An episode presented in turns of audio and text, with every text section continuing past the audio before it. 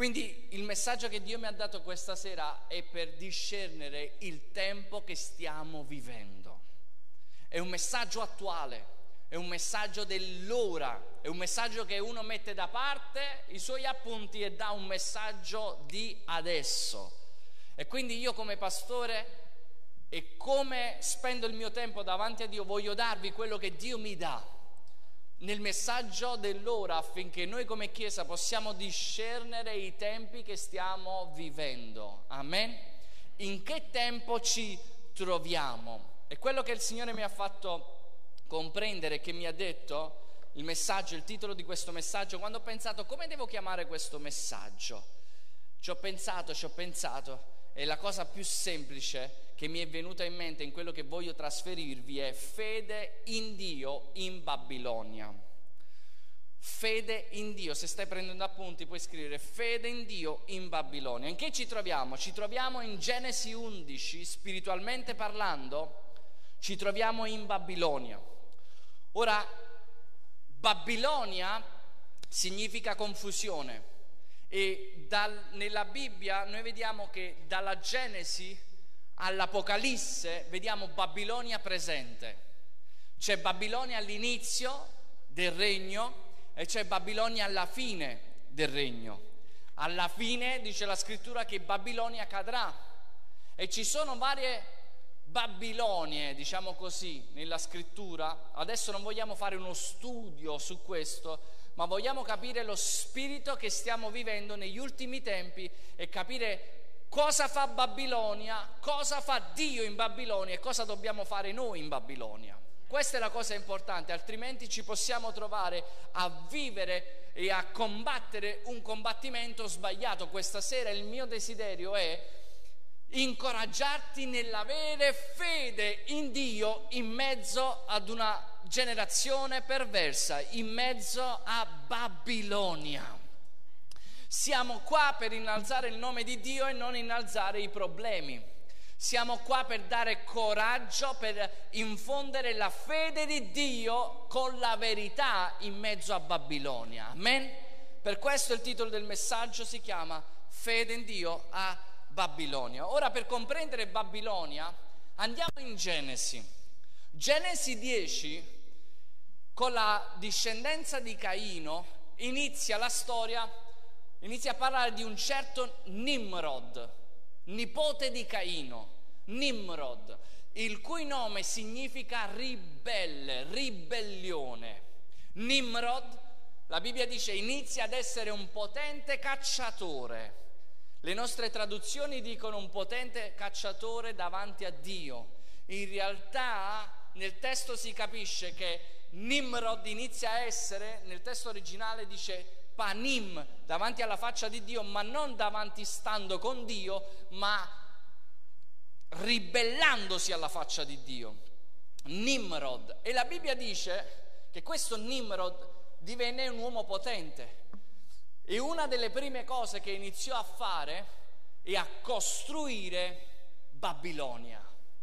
Iniziò a costruire Babilonia. Quindi andiamo in Genesi 11 che spiritualmente parlando è dove noi ci troviamo.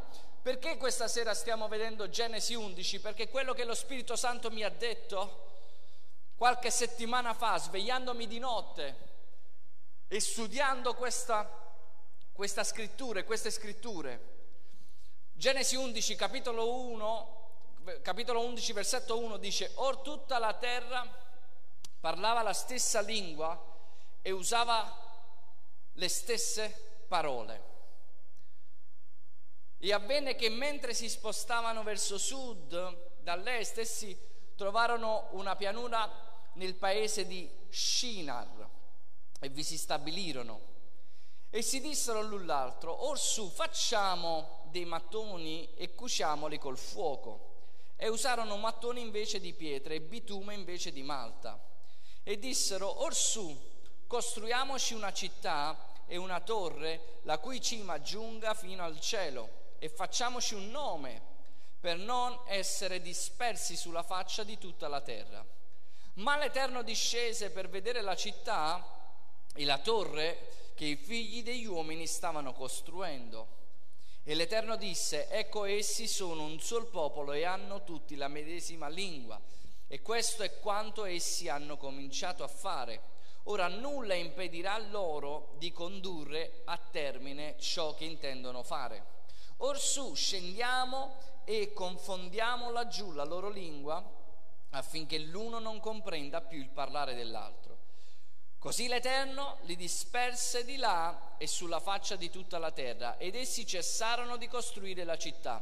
Perciò a questo fu dato il nome Babbele, perché l'Eterno colà confuse la lingua di tutta la terra e di là l'Eterno li disperse sulla faccia di tutta la terra. Amen. Spirito Santo, ministraci con la tua parola. Siamo qua, apriamo il nostro spirito, vogliamo ricevere da te. Dacci tu direzione, dacci tu discernimento. Padre, benedici la tua Chiesa con la tua manna che viene dal cielo nel nome potente di Gesù. Amen. Ora Nimrod, che qua in Genesi 11 non lo dice, ma in Genesi 10 dice, lui iniziò a costruire, a costruire proprio Babel, quella città che poi sarebbe diventata Shinar, che poi sarebbe diventata Babele. Ora il primo verso dice, or tutta la terra parlava la stessa lingua e usava le stesse parole non perché le persone parlano la stessa lingua significa che stanno parlando la lingua di Dio. Non perché noi parliamo la stessa lingua significa che stiamo parlando la lingua di Dio. Questi qua stavano iniziando a costruire, parlavano la stessa lingua, ma non stavano parlando la lingua del cielo, non stavano parlando la lingua di Dio. E sapete, Dio non ci chiama a parlare la stessa lingua con tutti, cioè Dio non ci chiama ad essere d'accordo con tutti. Questo non è il nostro mandato. Dio l'unica cosa che ci chiama a fare a me e a parlare la sua lingua. Perché noi abbiamo ricevuto la mente di Cristo e chi ha ricevuto la mente di Cristo parlerà la stessa lingua del Signore. E spesso noi vogliamo essere d'accordo con tutti, ma non possiamo in questo mondo essere d'accordo con tutti, a meno che non tutti sono d'accordo con il Padre, anche noi siamo d'accordo poi con Lui. Dice la scrittura, parlavano la stessa lingua e usavano le stesse parole. Le stesse parole. C'è la potenza nell'usare le stesse parole. Stavano facendo qualcosa di sbagliato, eppure usavano le stesse parole e c'era una potenza nelle stesse parole. Tanto che Dio ha detto a questi nessuno li può fermare. E il mondo utilizza, sta utilizzando, Babilonia sta utilizzando le stesse parole per un proprio piano, un proprio scopo.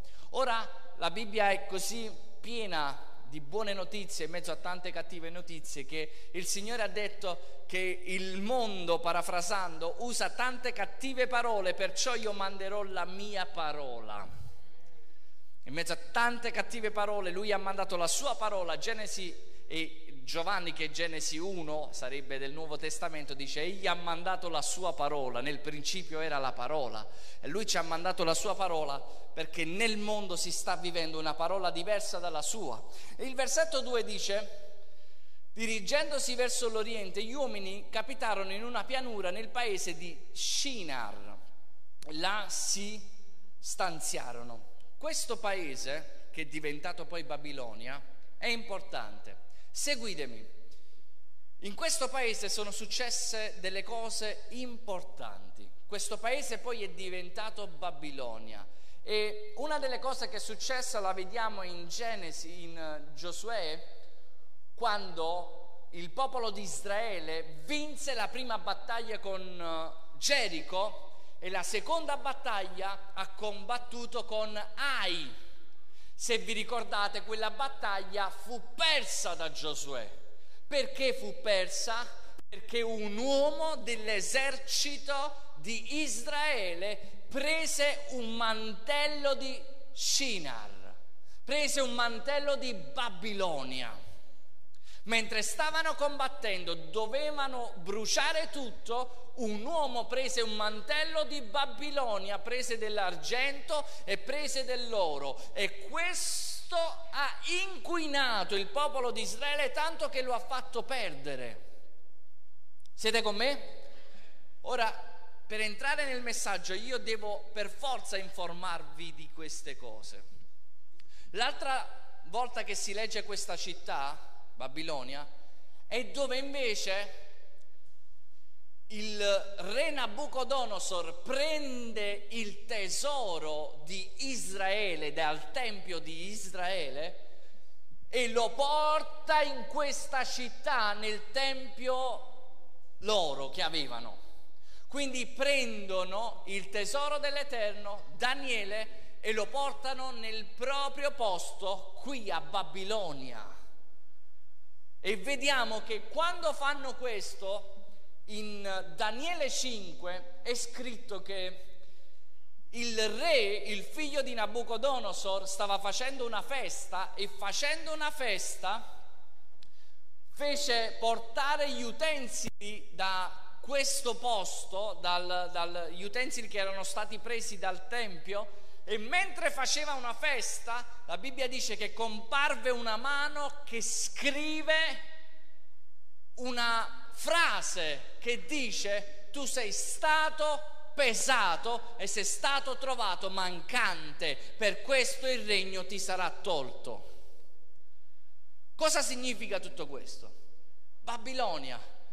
Mentre da un lato c'è qualcosa che prende un israelita e perdono la battaglia, dall'altro c'è qualcosa che il re di Babilonia ha introdotto mischiando nel proprio regno qualcosa dell'eterno e gli viene tolto il regno. E questo ci fa comprendere alcune cose, ci fa comprendere che non possiamo servire due padroni, non possiamo mischiare le cose, non possiamo portare Babilonia dentro di noi e non possiamo noi prendere qualcosa da Babilonia. Noi siamo chiamati santi, una stirpe eletta dei sacerdoti pronti ad essere appartati per il Signore. Quanti stanno comprendendo? Quindi questo luogo è importante perché qui successero alcune cose, qui poi è diventata la Babilonia. Andiamo al verso 3. Si dissero l'un l'altro, venite, facciamo dei mattoni cotti col fuoco. Essi, uh, essi adoperarono mattoni anziché pietre e bitume anziché calce. Il bitume è qualcosa di importante perché il bitume Seguitemi. Se volete, uh, mi dovete seguire, non dovete perdervi. Sapete perché? Perché tutto il messaggio è concentrato sul contesto. Ok? Pro- potete essere svegli? Siete con me? Seguitemi. Il bitume è importante perché il bitume fu costruito, fu usato da Noè per uh, rivestire l'arca perché il bitume era contro l'acqua, cioè non contro, era eh, era un materiale che resisteva all'acqua, non faceva penetrare l'acqua. Perciò loro, dopo il diluvio, qualcuno dice hanno voluto costruire questa torre con il bitume contro l'acqua per dire se Dio manda di nuovo il diluvio, allora noi saremo protetti. Potrebbe anche significare questo, anche se io non credo che proprio significa questo. Però quello che può significare che il bitume tiene fuori l'acqua, può significare che tiene fuori la parola di Dio, tiene fuori il piano di Dio. Queste persone hanno iniziato a rivestirsi di bitume, a usare il bitume. Il bitume fu usato anche per l'arca di Mosè, quando Mosè fu messo in, quella, in quel cesto, che la parola è arca, fu usato il bitume per non far entrare l'acqua dentro. Quindi loro iniziano a progettare e a mettere l'acqua fuori. Io spero che questa sera noi nella nostra vita non possiamo mettere l'acqua della parola di Dio fuori dalla nostra vita. Se noi iniziamo a costruire mettendo la parola di Dio fuori dalla nostra vita, non c'è più salvezza per noi. Ma se iniziamo a costruire essendo aperti alla parola di Dio, allora c'è salvezza nel nome potente di Gesù. Quindi il verso 4 dice, venite, costruiamoci una città e una torre, la cui cima giunga fino al cielo, e acquistiamoci fama affinché non siamo dispersi sulla faccia della terra. Lo spirito di Babilonia è questo, ascoltatemi. Dice, venite, facciamoci una città, una torre e un nome. Una città, una torre e un nome. Questo è lo spirito che viveva allora e che si rivivrà e che stiamo vivendo in questo tempo. In questo tempo Ascoltatemi Chiesa, noi vivremo e stiamo vivendo un solo ordine mondiale. Ci, si vuole, si sta andando a finire incontro a una sola città, una sola torre e un solo nome che vogliono innalzare. Nimrod aveva questo spirito di voler controllare, non stava adempiendo il piano di Dio, mentre Dio stava dicendo andate per tutto il mondo e moltiplicatevi, Nimrod voleva fermarsi e controllare tutto.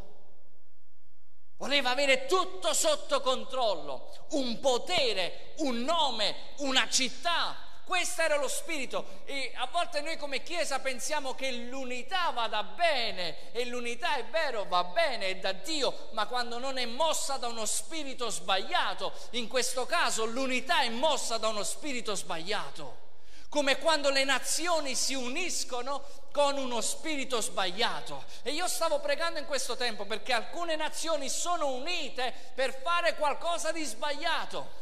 E io dicevo, Signore, come possiamo fare? Noi cosa dobbiamo fare come Chiesa? si stanno unendo contro di te, si stanno unendo per fare i loro disegni malvagi. E il Signore mi ha portato in Genesi 11, mi ha detto vai e non ti preoccupare, guarda cosa io ti voglio mostrare. Sono andato in Genesi 11 e ho notato qualcosa che i miei occhi religiosi non avevano mai notato. Sapete qual è? Che Dio mette divisione.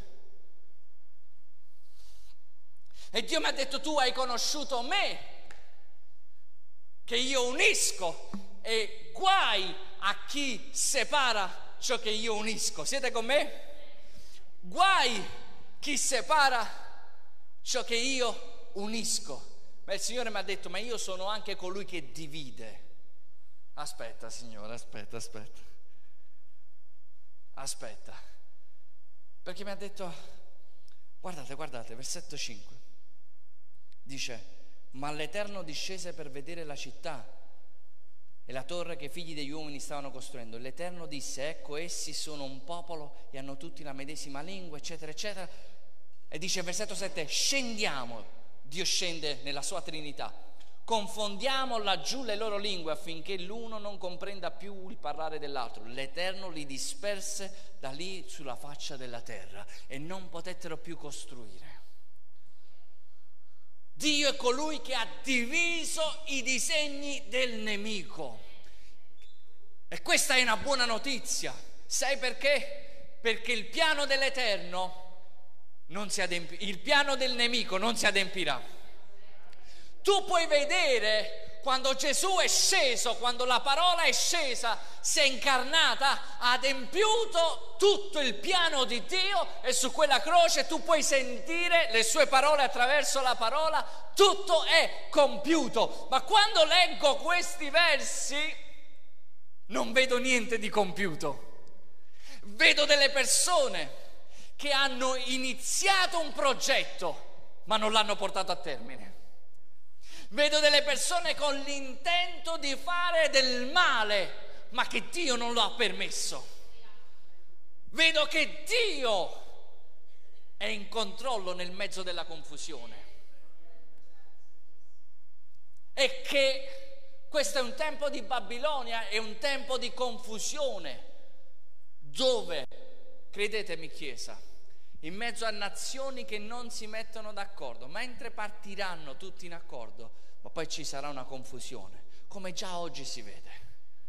E questa confusione non è del nemico, è Dio che mette confusione al nemico. È Dio che farà sì che il piano del nemico non si adempie.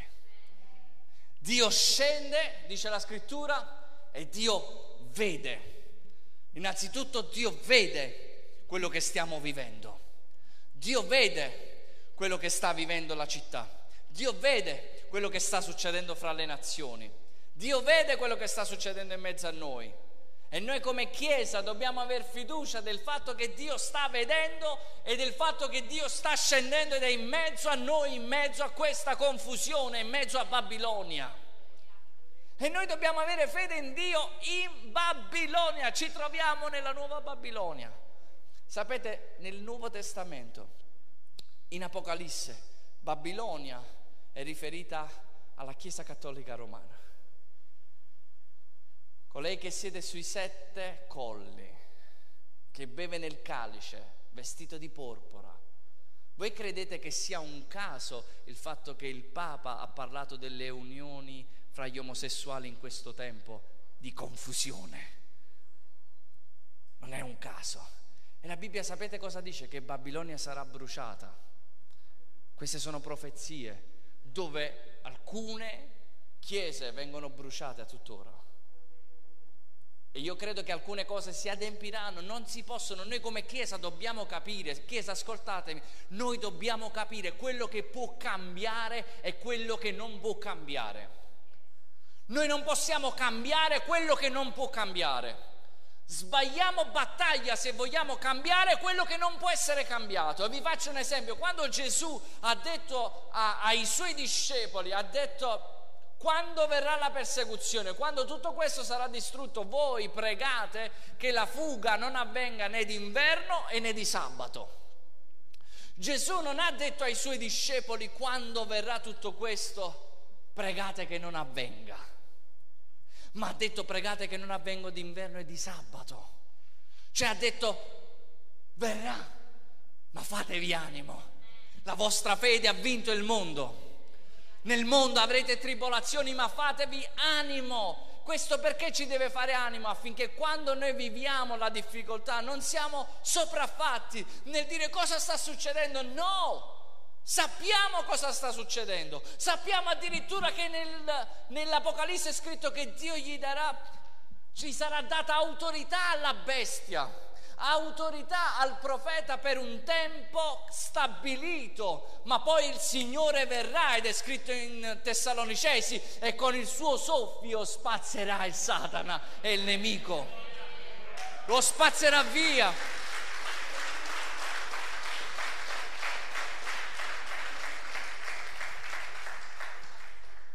Ma io posso essere confuso se combatto la battaglia che non devo combattere. Posso essere confuso. Cosa devo fare? Cosa dobbiamo fare noi come Chiesa? E nel Nuovo, nel Nuovo Testamento, in Apocalisse, succederà tutto quello che succederà e la Chiesa dovrà fare la sua parte, ma dovrà fare la sua parte nella giusta maniera. Noi non faremo la nostra parte combattendo con la spada, noi faremo la nostra parte brillando come la, la Chiesa che brilla nel nome di Gesù. Dobbiamo sapere cosa dobbiamo fare noi come Chiesa, cosa siamo chiamati a fare in questo tempo, ma dobbiamo sapere anche che Dio è con noi in mezzo a Babilonia, che Dio è sempre Dio in mezzo a Babilonia. Fratelli, io non sopporto quando ascolto come se qualcosa gli scappasse dalle mani di Dio e quello che sta succedendo Dio non sa cosa succede o che comunque ha perso il controllo, o che noi sappiamo già la fine. E quando Dio ci ha detto la fine, ci ha detto anche prima della fine. E ci ha detto ci saranno tribolazioni, ci ha detto ci saranno guerre, rumori di guerre, doglie di parto. Noi queste non le possiamo evitare, ma il Signore ci ha dato una buona notizia come sempre. Io per voi sarò un rifugio. Non lo so come Dio farà. Non lo so.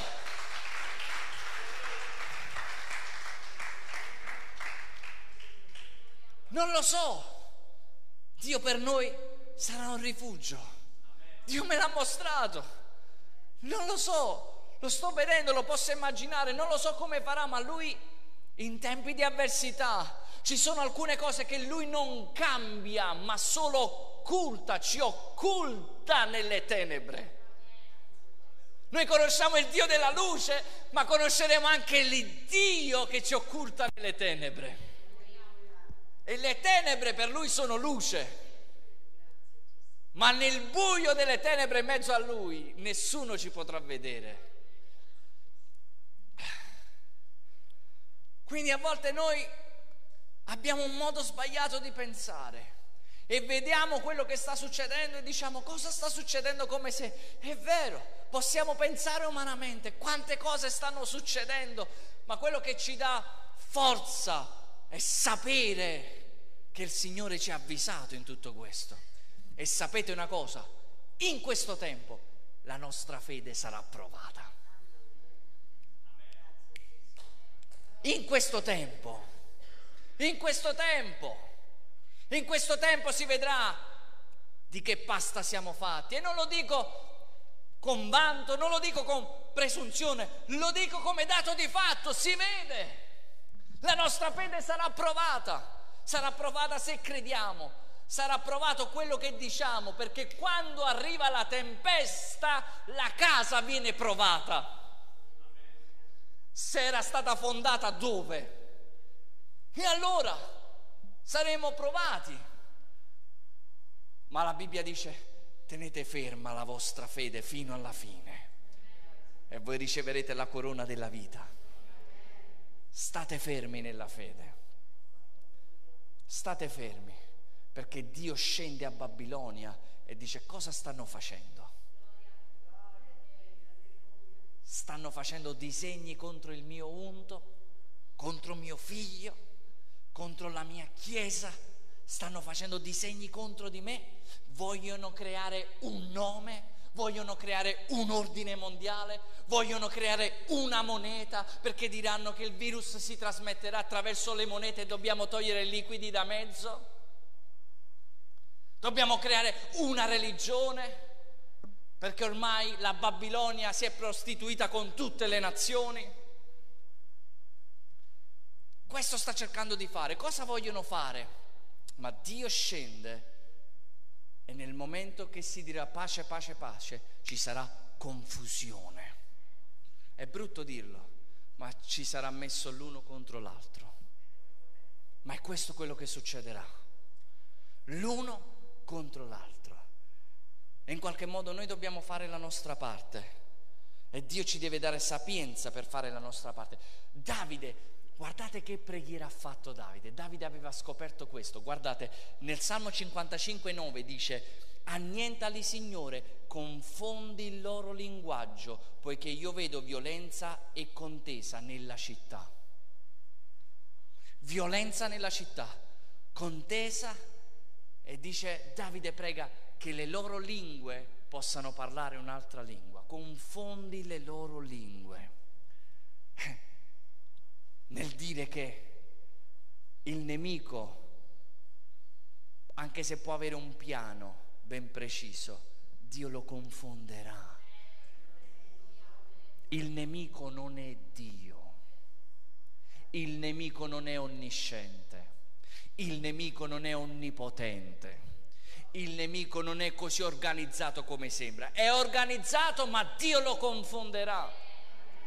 Dio è Dio e noi come Chiesa dobbiamo avere fede in Dio. In un tempo difficile non possiamo dire, oh Signore, allontana magari questa tempesta, ma possiamo pregare, Signore, nascondici e farci brillare in un tempo di tenebre come questo.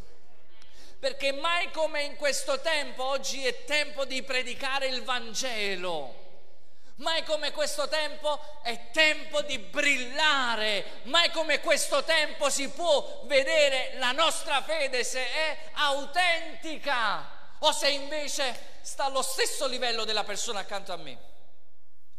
E non lo dico come superiorità, lo dico come brillare per salvare, perché se il Vangelo è velato per noi è per quelli che periscono. E invece in questo tempo noi dobbiamo avere fede in Dio in questo tempo dobbiamo afferrarci a Dio. In questo tempo dobbiamo permettere allo Spirito Santo di brillare attraverso di noi per benedire a quanti stanno vivendo in depressione, in ansietà, in oppressioni. Ditemi una cosa, ma se io sono cristiano e non lo dico perché ce l'ho con qualcuno che ha questo, e che io possa avere compassioni per chi sta soffrendo. Ma la verità è che se io sono cristiano e soffro di queste cose, e, e ho bisogno continuamente di, di, essere spinto, come farò ad aiutare gli altri? Dico in generale come cristiano, come faccio ad aiutare a chi vive questo? Se non riesco a sperimentare la potenza di Dio nella mia vita, come faccio a tirare fuori dal fuoco a chi sta vivendo in questa situazione? Se non lo sperimento io, non lo posso fare. Se non sono uscito io, non posso portare alcuni con me lì dove io sono uscito. E sapete chi ha vinto lo spirito di Babilonia? Sapete? Ne stiamo parlando da qualche settimana. Daniele. Amen? Daniele. Il libro di Daniele è il libro dell'Apocalisse nell'Antico Testamento. Nell'Antico Testamento quello che ha rivelato quello che succederà è Daniele. Nel Nuovo Testamento è Giovanni, l'Apocalisse. E Daniele quando è andato in Babilonia, tre cose gli volevano fare a Daniele, che non sono riusciti per la grazia di Dio, ma alcune cose. Prima cosa, volevano imporgli un nuovo nome. Babilonia, ascoltatemi, ce l'ho altri cinque minuti? Babilonia vuole infondere su di te una nuova identità, confusione nell'identità, omosessualità si chiama. Babilonia ha cambiato nome, voleva cambiare nome a Daniele, stava dicendo io voglio cambiarti la tua identità, la tua natura, voglio mettere confusione, ma ha potuto cambiargli il nome, ma non gli ha cambiato la natura perché Daniele aveva deciso in cuor suo di non contaminarsi.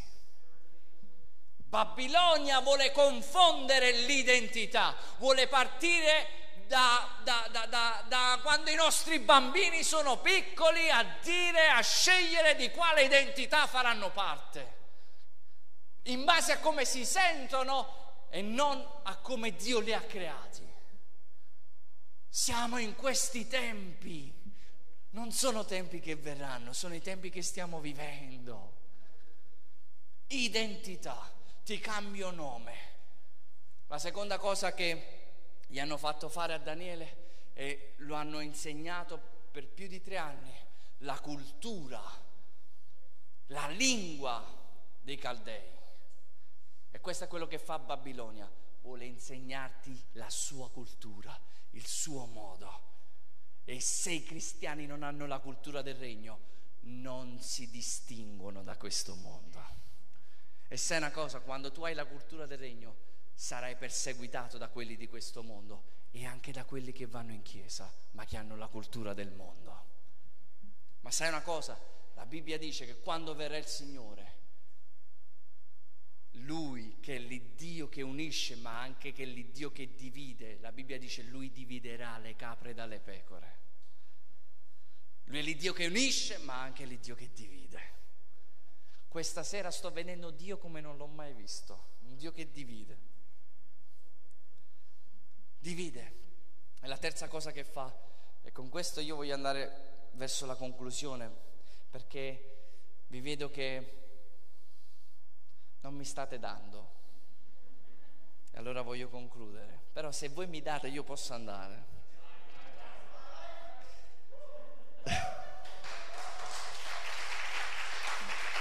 Angelo.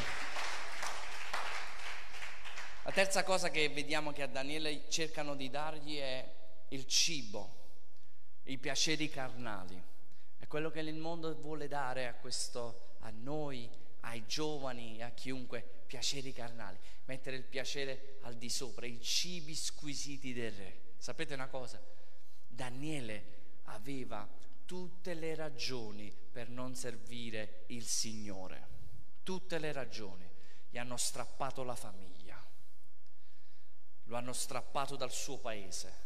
Da giovane, era un adolescente, l'hanno strappato dall'amicizia, lo hanno portato in Babilonia, aveva perso ogni cosa, arriva lì, lo mettono nel palazzo del re e lui poteva dire benissimamente ma Dio dove sta in tutto questo? Eppure Dio era con lui in Babilonia.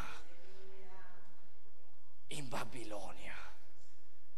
Fede in Dio a Babilonia. sono qua per dirvi che Dio non ci libererà da Babilonia, ma fortifichiamoci in Babilonia.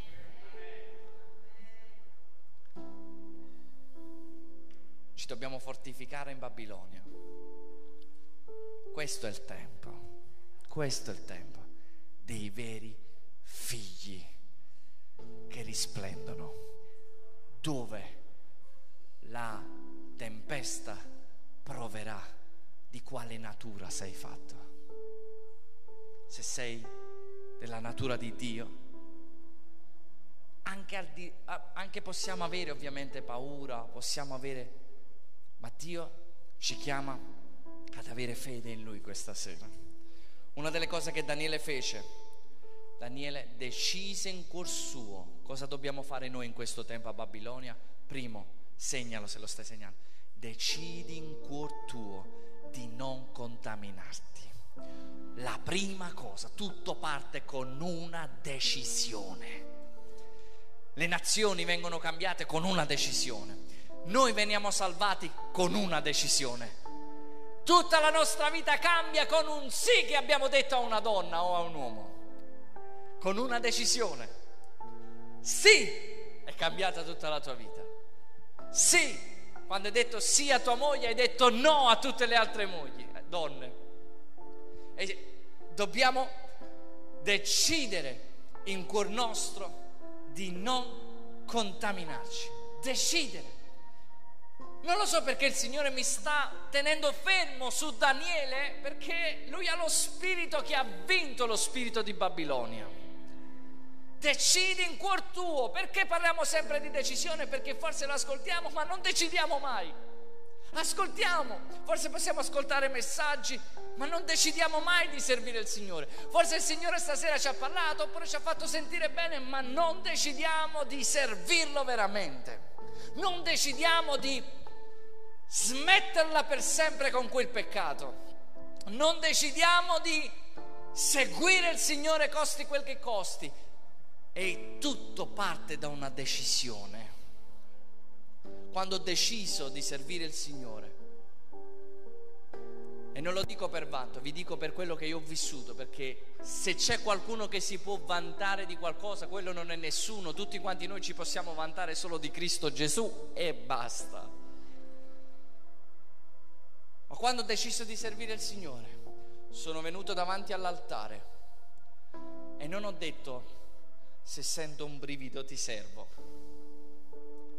Se tu mi tocchi ti servo. Tocchi. Come fa? Il tuca tuca. Non ha detto se tu mi aggiusti questa cosa io ti servo. A prescindere da quello che sentivo. Però una cosa sentivo. Lo Spirito Santo compungere il mio cuore perché solo Lui può compungere il cuore. Non è l'abilità degli uomini, Dio può parlare attraverso un asino e il tuo cuore viene compunto.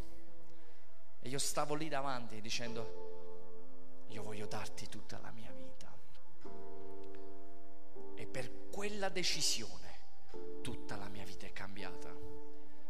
Ma non è stata una decisione basata sul sentimento o basata su qualcosa che lui poteva darmi è stata una decisione basata su chi lui era per me e chi lui è oggi per me. E chi è oggi per te Gesù? E di conseguenza tu sceglierai. Posso essere sincero, per alcuni di voi Gesù è diventato solo storia, cose del passato. Per alcuni di voi Gesù è diventato solo una bella storia che avevate vissuto nel passato, belle preghiere che avevate fatto del passato. Per alcuni di voi non potete raccontare nessuna esperienza di Gesù perché siete lontani dal Signore.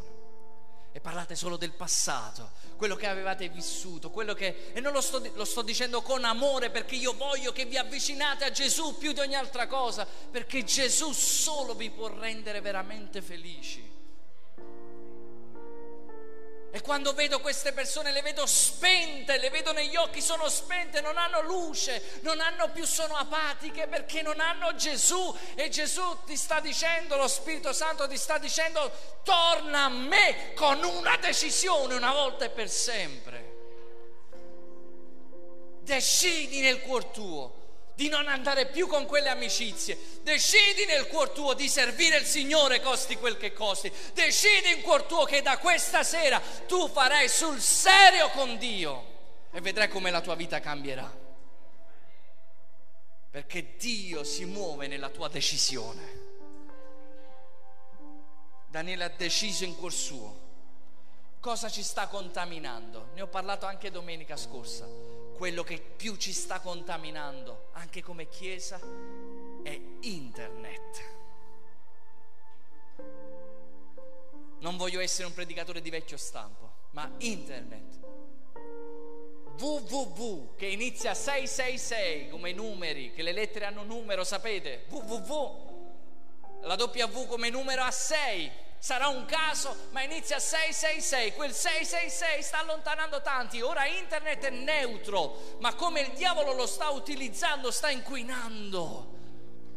E le persone stanno ricevendo continuamente e quale messaggio stanno dando? Noi come Chiesa quale messaggio dobbiamo dare? Devo mandarti un messaggio che dice sta venendo eh, la fine del mondo, tutti moriremo, prenderemo il vaccino, tutti moriremo. Noi siamo chiamati a parlare di questo, noi siamo chiamati a parlare della fede in Dio a Babilonia, non di Babilonia.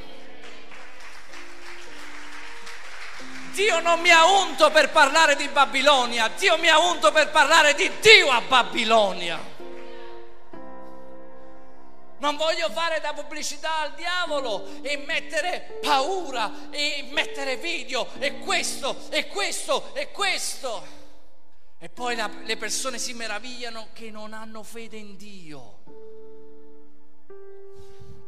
Signore aiutaci a risplendere come tu vuoi. Daniele consacrò, si consacrò e questo lo portò ad avere uno spirito di rivelazione. Negli ultimi tempi coloro che hanno lo stesso spirito che lo Spirito Santo su, sulla vita di Daniele, il re si fece un sogno che non disse a nessuno, lo occultò, voleva uccidere tutti, i magi, quelli che hanno una realtà spirituale.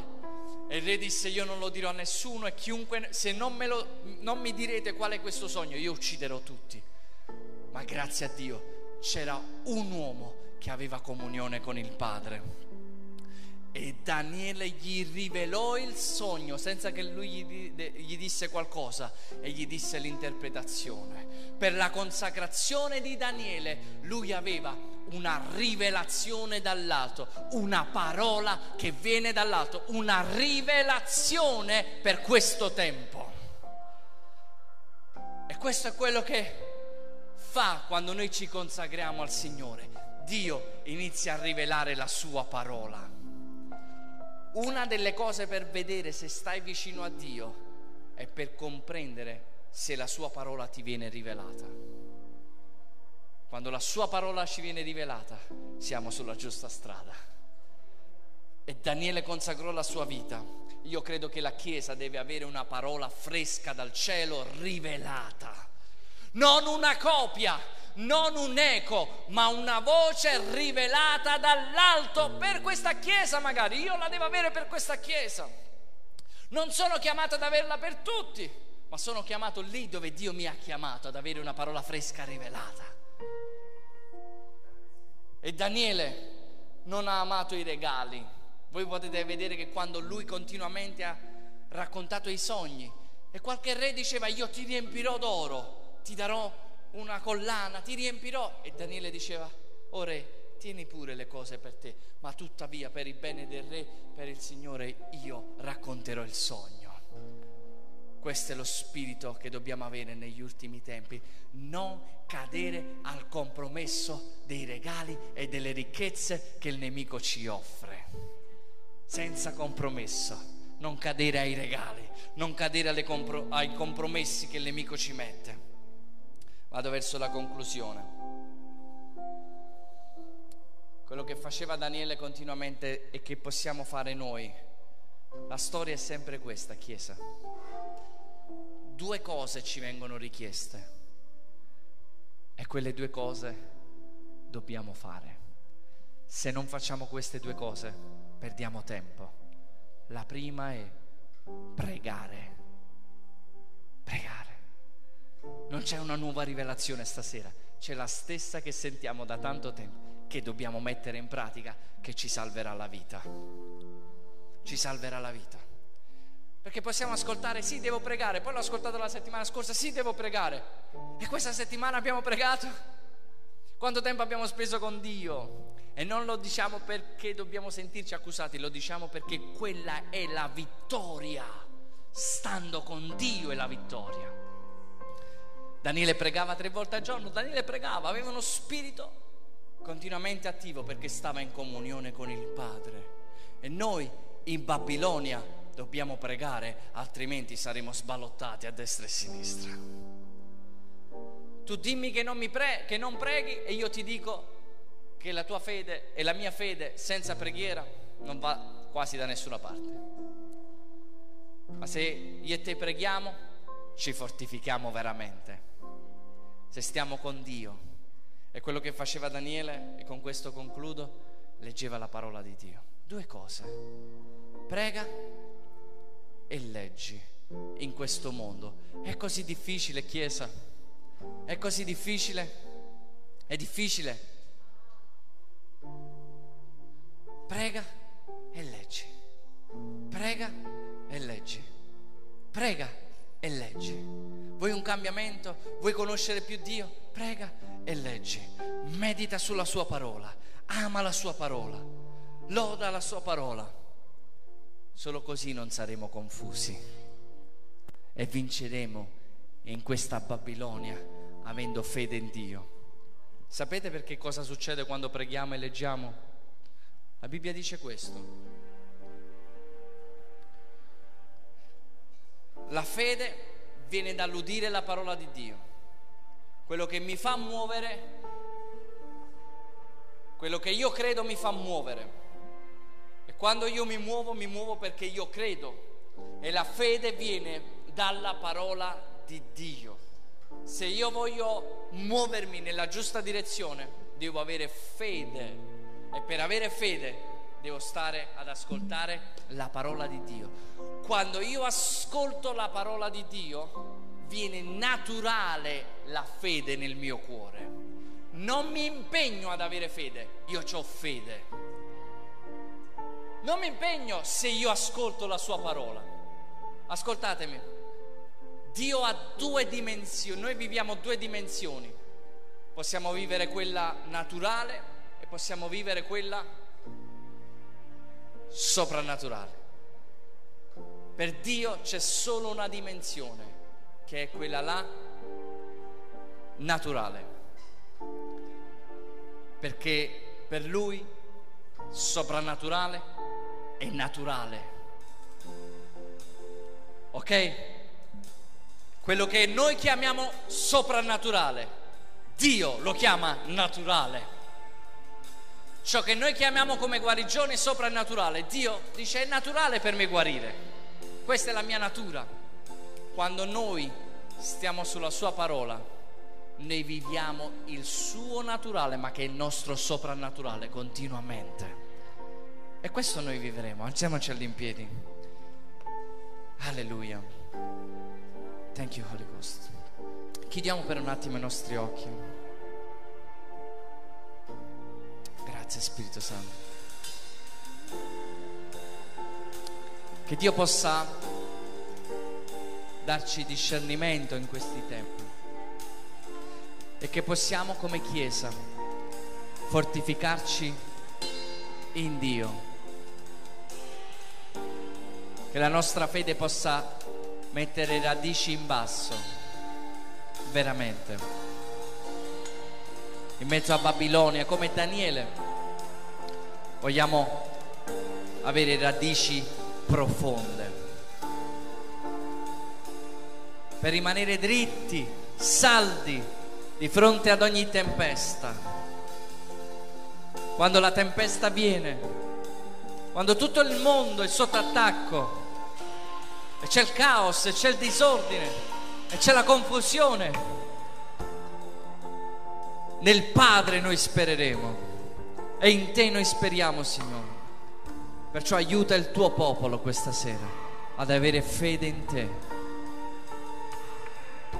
in questo tempo difficile, Signore. Aiuta il tuo popolo ad avere fede in te, ad alzare il capo e a confidare in te, a rifugiarsi in te, a non essere confuso nel tempo difficile, ma ad avere certezza. È uno spirito come era quello su quello di Daniele, che vince come Daniele che per dieci giorni ha digiunato e dieci volte era ritenuto più saggio dei maghi, Signore.